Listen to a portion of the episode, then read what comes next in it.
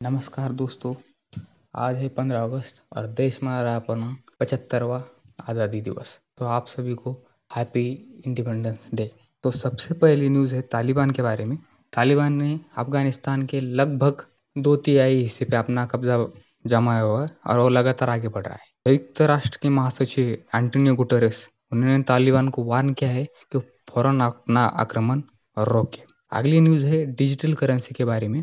एक सर्वे में एक बात सामने आई है कि लगभग 86 परसेंट देश अपने डिजिटल अपने डिजिटल की करेंसी के बारे में रिसर्च कर रहे हैं।